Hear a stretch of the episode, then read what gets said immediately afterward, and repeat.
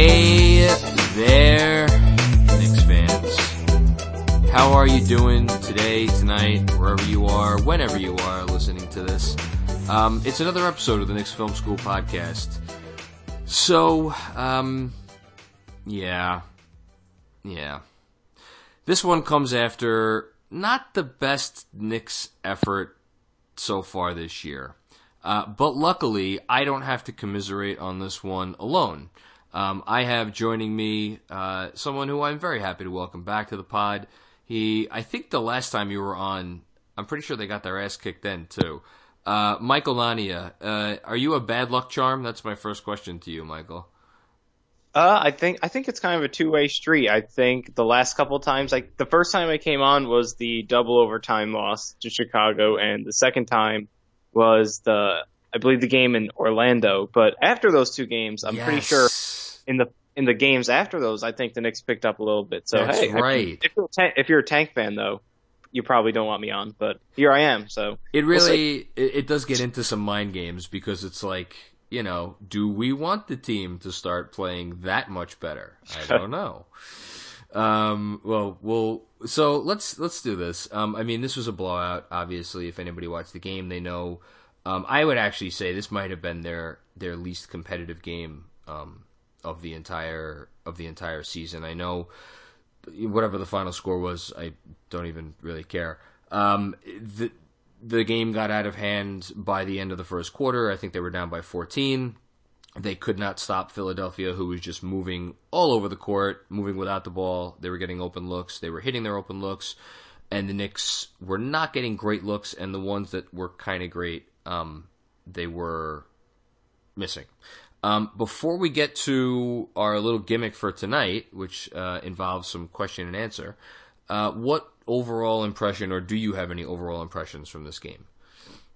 Uh, I, I think you hit it on the head that this was probably their least competitive game of the season. From start to finish, they were clearly outplayed on the road against a really good team, but still, this was definitely one of their worst efforts, especially, I think, on offense, they were worse. Uh, as a game, the first quarter defensively is pretty bad, but I think they were a little bit better defensively after that. Robinson made some plays.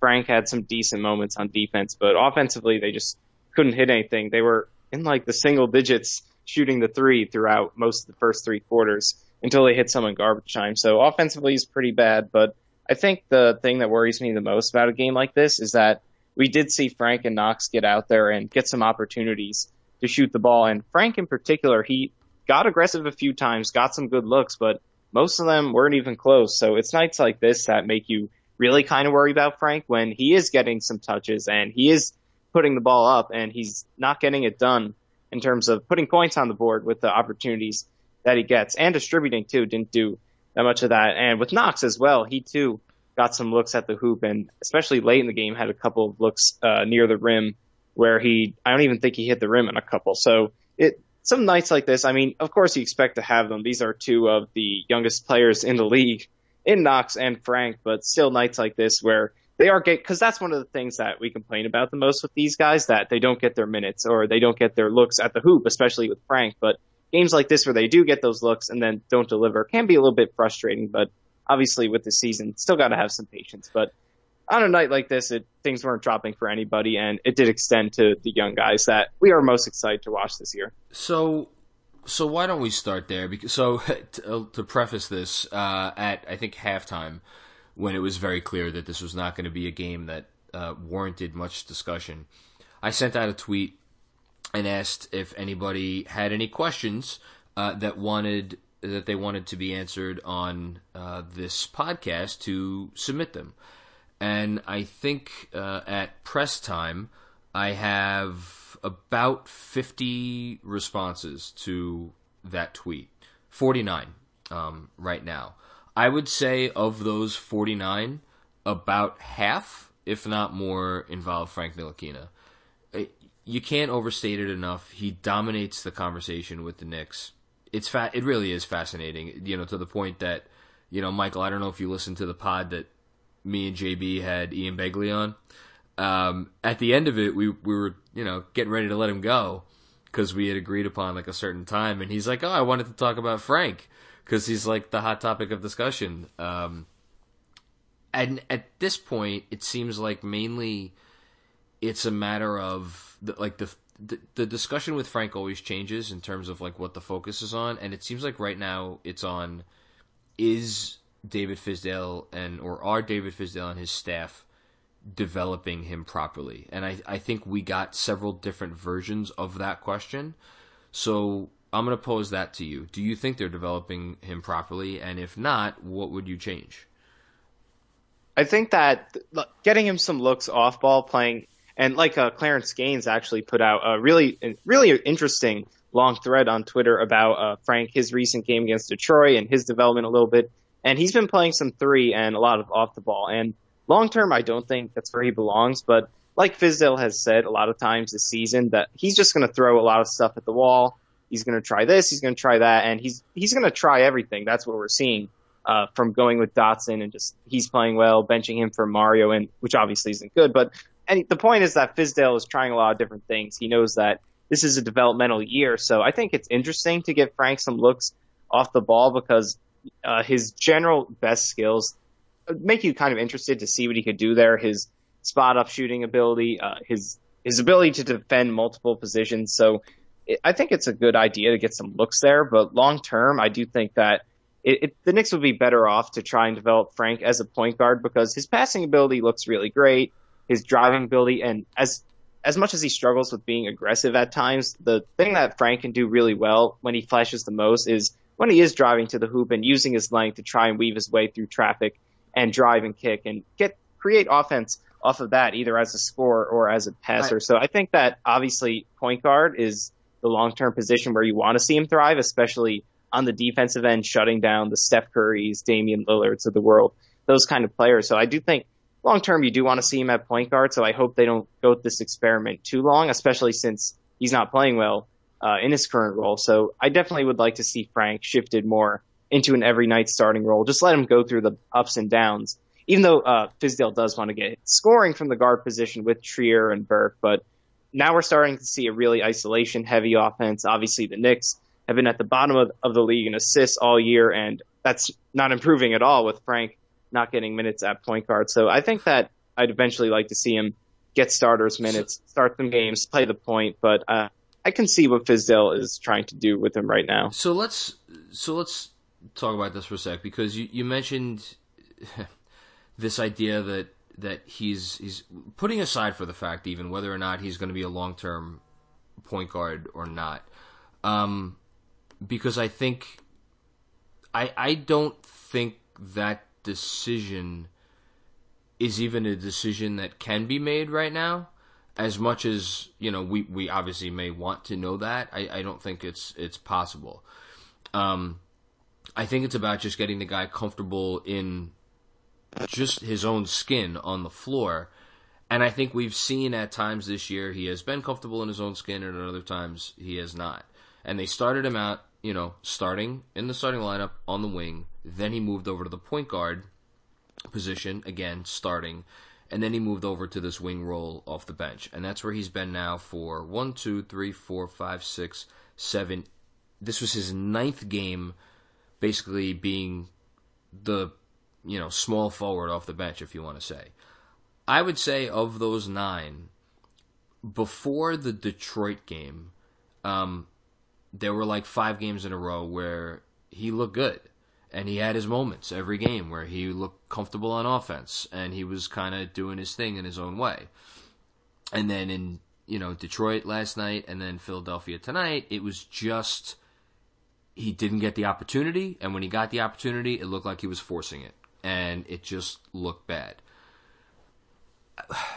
I I'm starting to wonder if if there isn't maybe a little bit of they they want to run a certain type of system and the player that he's most comfortable being isn't the player that fits into the system that David Fizdale wants to run. Do you, do you see what I'm getting at there? Yeah, definitely. I could see your point because, especially like we said, just who he's featuring at the guard spot, Burke and Trier, they're score first guys. So uh, I I know that fans obviously have a lot of problems with it, and I do too. It's definitely uh, an extreme lack of ball movement, ton, and that's what's going to happen when you have guys like that. The Knicks don't really have a pass first guard, especially with Mudiay, who's kind of had to take on a scoring role with their problems at the guard spot. So I yeah. think that there's definitely some potential for that to be part of the problem. Frank not being a fit with what Fizdale wants to do.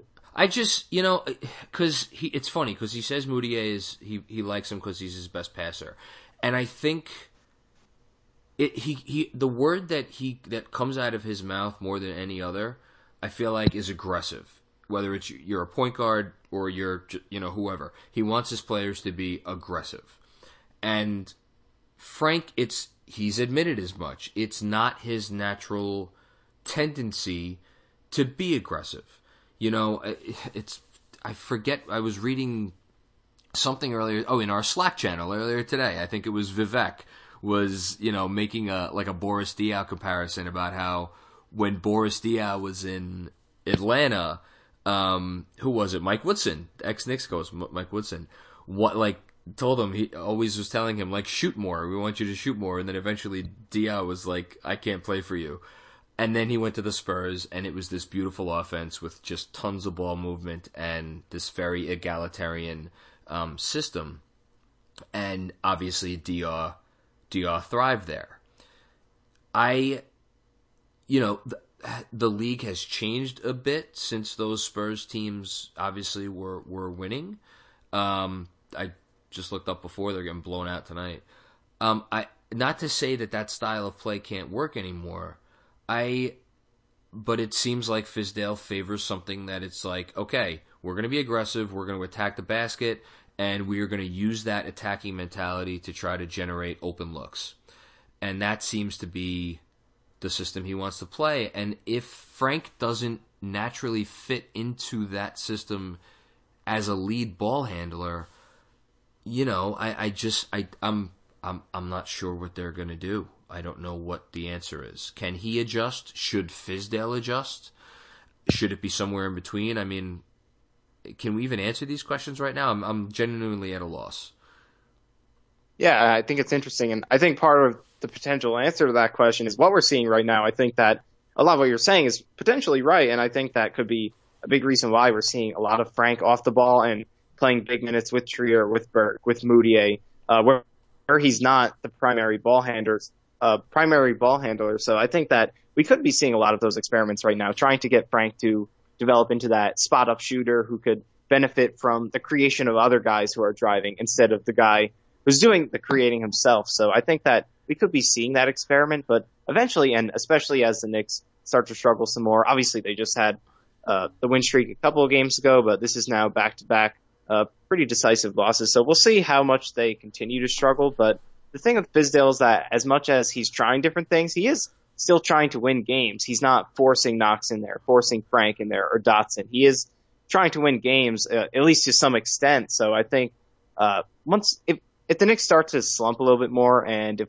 Mudiay cools down, Burke cools down significantly, especially if they're scoring, then maybe we could start to see Fizdale just feature Frank and try to get him into that role. But like you said, I think it, it's clear with Frank when you watch him, aggression is not his thing, and, and this is something that he has to work on. So, and I think the only way he's going to be able to do that is by getting to play that point guard role and adjusting to it. So hopefully, eventually, we get to see Frank in that role. I guess I'll give it to Fizdale at this point. I could see what he's trying to do, but definitely, eventually, I think the best thing for Frank, especially if he's going to fit in with Fizdale long term and what he's trying to do on offense. Eventually, I think you got to get just get Frank out there at the point guard spot. I, I think we'll see it more. I, I, I yeah. do think we'll see it more because uh, you know he threw him out there at the point guard spot at the end of the game tonight. I, you know, didn't it was meaningless, but you know you got to remember and a couple things. One, the last thirty games of this season, for as much as the first twenty five have been about experimentation, the last twenty five or thirty are definitely going to be about experimentation.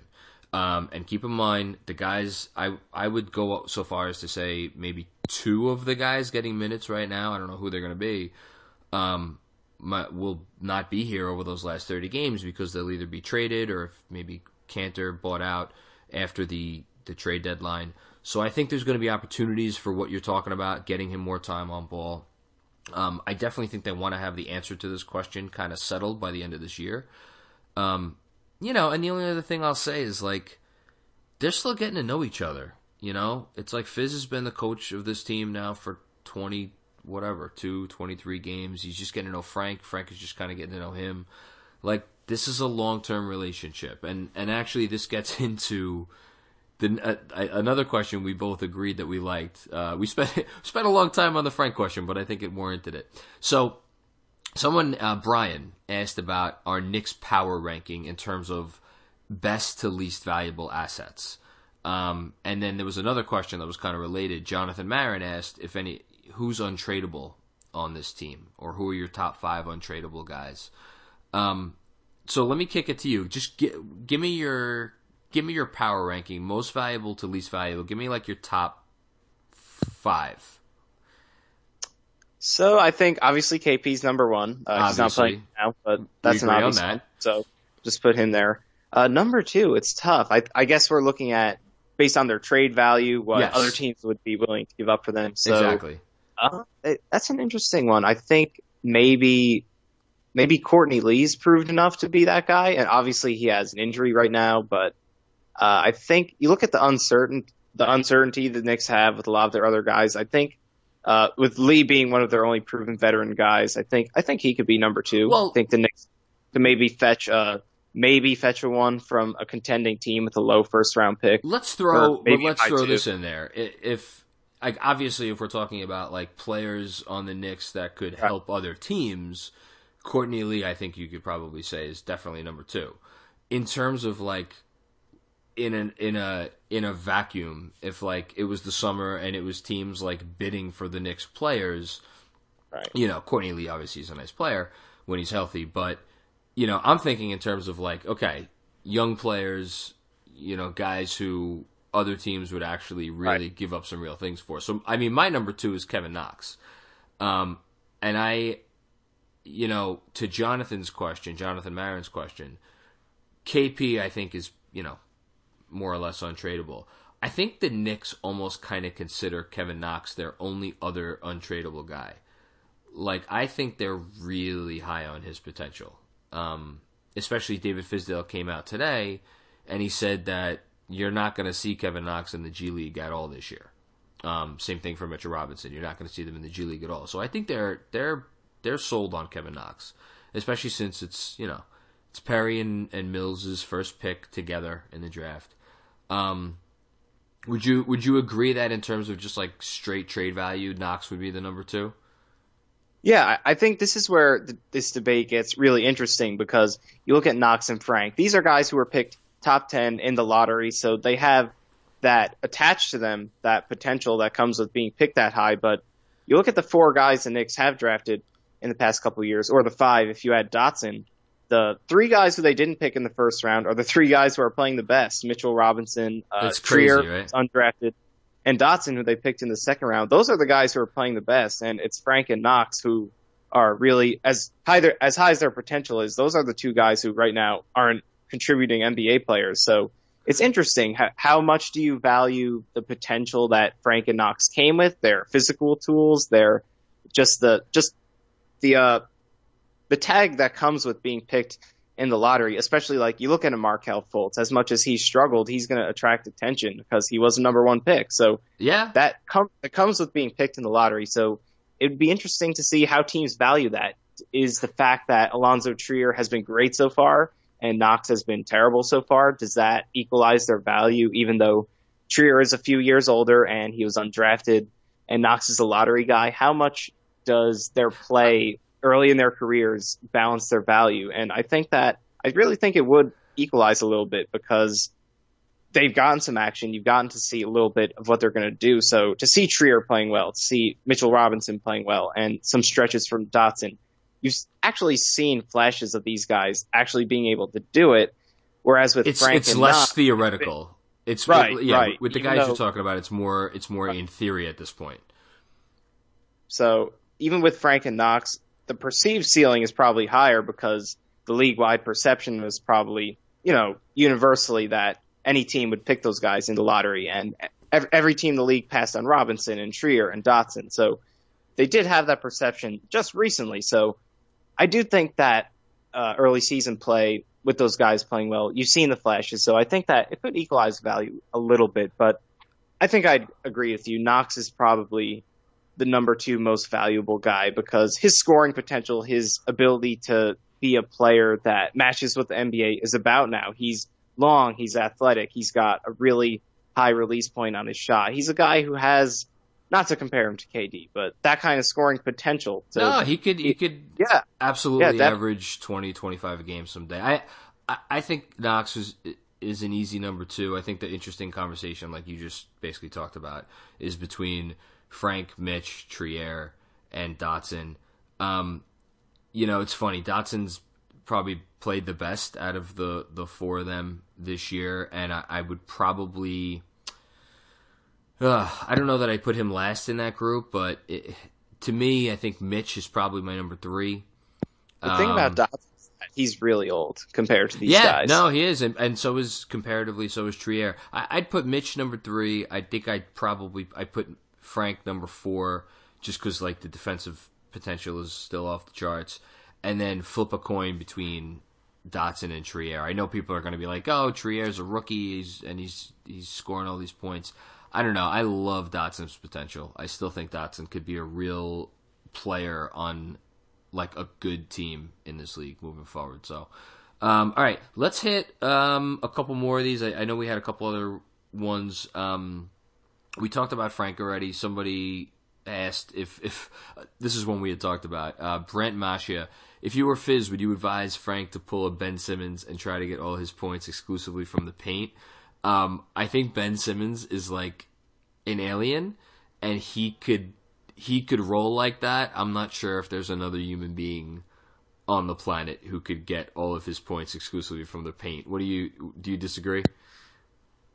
Uh, I think the thing with Simmons is that he has the size to do it. It's obviously extremely rare. and and the handle. Guard, uh, uh, yeah, and the handle to of a guy that big and that strong too. He's not uh, like a skinny guy. Simmons is a strong dude, so he obviously can is able to get his points in the post, finishing strong on offensive rebounds. He can do those things, but I do think with Frank there is a little bit of legs to the idea of kind of getting him in an attack mode to maybe kind of get some confidence going. Uh, maybe just kind of get some momentum if he were focusing primarily on attacking the basket. But You know what in I terms think of just actually only uh, shooting twos, I think the th- the three pointer's got to be a big part of his game, and his shot does look pretty good, even though it no, hasn't it's a been good there. it's a good shot. nice It- it's a natural release point. It's you Yeah. know it's I think that's all good. The thing I'm actually just thinking of as you're talking, F- Frank has great length, and if he is guarded by a smaller guy, when he gets in the paint and he does his like kind of um, in and out dribble and he he extends,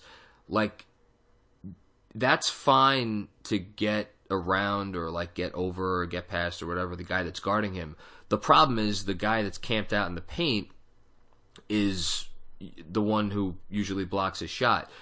If Frank could play with KP and KP drags that big man out towards the three point line, um, I think that could potentially, and we saw it last year, obviously, you know, when he played with KP, even though that they didn't score a ton of points together when they were on the floor, but they were, you know, Frank was also a rookie.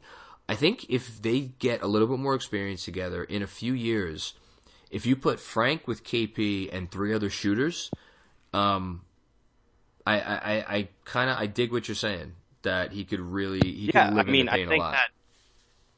Right, I think that the KP injury kind of messes up a little bit, and it's not like an, it's an excuse for Frank, but I mean, they definitely drafted Frank to play with him long term, just like every other player that they're adding. KP Yeah. is the centerpiece, so totally. you get what KP can do. He's going to drag bigs outside the paint. He's going to post up on the elbow and maybe create some cutting lanes. Those are the kind of things that he does. So I think it would definitely help. And obviously last year the results weren't good for Frank either, but he was a rookie last year, a teenage rookie. So uh, it would be interesting this year had KP stayed healthy to see how Frank's development would have been different if Porzingis were still around, still playing. But he'll be back eventually. So it will be interesting to see at that point uh, how Frank's game, how Frank adapts to him being back, uh, how he fits with Porzingis being there because Porzingis is that kind of player. He's going to help everybody who's on the court with him because of the really unique style of play that he brings and the attention that he's going to draw from the other team's rim protectors. So I think it'll be interesting to see how Frank fits in with him. And definitely, I think Porzingis' injury, if it's hurt anyone else at all tremendously, I think it's definitely been Frank because it's changed, probably changed the role that uh, he's had to play compared to yeah. what they envisioned for him playing I alongside agree. Porzingis. So it'll be interesting to see coming back. And I definitely think it's had a little bit of an impact on him, changing up uh, what they drafted him to do. Um, let's do let's do one more. Um, that I see here that uh, I, I hold on. Let me get back to it. Um, okay. Uh, yes, this one. So we are nearing December 5th. December 5th, I believe, is going to be Wednesday. So as things stand right now, um, Allonzo Trier, uh, if nobody gets cut, is going to have to go down to the G League on uh, by I guess Thursday morning uh, next Thursday morning, so a week from today. Uh, we all know that that is not going to happen because Allonzo Trier is going to be on this team for the rest of the year. The only question is whether they sign him to a one year deal or they're able to get um, an additional year. The question uh, that this comes from Alberto or Albert Otero, excuse me, not Alberto, Albert. Um, who do we think is getting cut or traded to accommodate Trier? Um, I'll let you take this one first, and then I'll chime in. Uh, I, I think it's interesting because I think the obvious answer for anyone who's been watching recently of who they would want to be cut is probably Mario, who's been uh, really struggling recently. And really, taking... you think? Well, hold on. You think that's who people want to be cut? No, I'm saying I think that's who people. Okay, people want. want to be cut. Got it. Right. But I don't think he will because obviously uh, they did. He's one of their only free agent signings of any value in the offseason. And exactly. he's getting starting minutes right now, so I don't think they're going to give up on him that easily. But uh, who's who's it gonna be? I think, I guess it, this is tough. I mean, I'm not I'm not too versed on the contract situation, so I think. So basically, they um, the the two candidates that have been mentioned are either Ron Baker and Luke Kornet. The reason being, they're both on expiring contracts. Um, and if you waive either of them, it's not going to obviously impact your your cap space for next year. Right. So between those two guys, and I mean, it's pretty much a toss up. It's not like either guy's going to affect the teams here, but I guess I'd go with Kornet just because the Knicks kind of have had this favoring with Baker. I mean, they gave him this deal that is pretty respectful for a guy of his talent level. Uh, so I think they do like having him around, and Kornet doesn't really fit in with what they're trying to do that much and doesn't seem all that close to playing even, especially with the team not really having any bigs beside Kanter, any true bigs beside Can- Kanter and Robinson. So uh, I'd probably go with Kornet, but I wouldn't be surprised for Baker either. So the Knicks between now and uh, the morning of December 6th play two games. Uh, they play Milwaukee on Saturday and they play Monday against Washington. It like the odds on Courtney Lee getting in a because they're not going to be able to trade him until he gets in a game. The odds of him getting in a game and then working out a deal with someone, like unless there's a deal on the table already and the team is just like, just get him in a game so we could see that he could run and jump without wincing in pain. Um, which I I don't I don't know if that's already on the table. Um, so I I don't think that's going to happen. I think the Lee situation is going to take a little bit longer to trade to play out. I do think they're going to trade him. I do think they're going to trade him sooner rather than later. I do not think it'll be before Thursday. Um, I think it's going to be Kornet too, actually, and I hate to say that because I I kind of think Kornet is an NBA player. Um, I liked what we saw from him last year. Did you? What, what did you think of him? Oh, he's interesting. You know, he's he is interesting. He has three, which is def- definitely what your teams are looking for in most bigs, they got to be like Mitchell Robinson. If you're not going to shoot the three, you got to be really special with what you're doing inside, your rebounding, shot blocking. But Kornet does have that outside shot, especially as a spot up shooter. He looked pretty good. And his rim protecting, obviously, that is not uh, his calling card. But I mean, it's not wasn't terrible, though. He, you terrible. know, he did a serviceable job. I think he did enough to be interesting with that three point shot. And I honestly did think he was going to be on the roster to start the year. It's interesting that they uh, favor to go with a smaller team, leaving him off. So I do think that he'll catch on with another team, probably get some NBA minutes somewhere. But I hope so. uh, yeah, he, he seems like a pretty good guy, and he definitely does have a modern NBA game for a big guy. So it'll be it'll be interesting to see where he catches on. But I think he'd probably be the pick just based on their affinity for Baker for whatever reason. Uh, well, I love let me Baker. Ron Baker. let me throw but- this in there real quick. Ian Begley at the end of his podcast with us did say I made like a, a kind of a half-hearted joke about Ron Baker, like you know, uh, being the best clapper on the bench, and Begley was like, you know, you may laugh at it, but they on that team and in that locker room, they value that. They value him being like a hard practice guy, like a good guy on the bench, first guy to high five his teammates. Like, I know, obviously, someone's going to make the joke, like, yeah, is that worth $5 million? No, of course it's not worth, you know, or whatever, 4.5 million. But he's there, they're paying him. Um, Yeah. I don't think they're On, on to a go. team like this, I think, especially with him expiring anyway. I mean, if they do really value it that much, it, it, it's definitely worth having around. They're not trying to win, and like we just said, he's expiring. So if they think he's really that valuable, I think it's really justifiable to have him around for that. Yeah. No, totally. At It's, this- At this, if it's between him or Kornet, yeah, I would say keep him.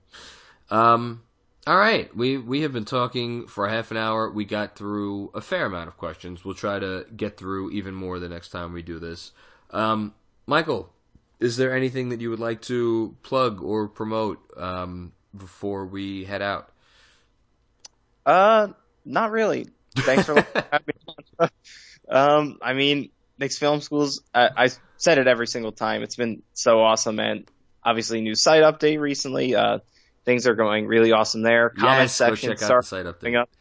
Yep, comments, uh, site update. So everything is awesome at KFS, and you know the thing that's really cool about it. I think this is a great season to get it uh, kicked off with the team not playing a lot of competitive games. It kind of gives us some breathing room to develop things and kind of grow it without having the pressure of having to get things going for competitive games and a playoff race. So by the time they're good next year, we're going to be all set. I I think that's very well put. Um, anything else I wanted to say before we? Oh yeah, I wanted to just mention in the post game uh, press conference. That's what I wanted to say. Fizdale mentioned uh, uh, singled out three guys for praise: Damyean Dotson, uh, Mitchell Robinson, specifically his second half, and everybody's favorite Knick Mario Hezonja. So we'll we'll sign off by saying this if you thought that the Knicks uh, lineup and rotation issues were going to go away and it was gonna, you know, be at the he- at the uh, hand of of benching Hezonja, uh, based on Fizz's comments after the game today, it does not look like that's going to be the case. So I have a feeling this these rotation questions and roster questions are going to uh, continue into the foreseeable future. But that's what we're here for to talk about it, like you just said, um, in this craptastic season that is a good one to get our get our stuff together. Yeah, definitely get our feet wet talking Get our about feet wet, yes. what Zonia is. Um, all right, Michael, thank you so much for coming on, and of course, all the credit in the world goes out to you guys listening. Um, I feel like I should say to subscribe and rate and review and all that stuff, but by the looks of it, y'all are already doing that. If you're not doing it, do it because why not? might as well, right? Um, thank you for tuning into another episode of the Knicks Film School podcast. We will be back with another one very soon, and we hope you guys have a great rest of the week. Peace out. Giddy up.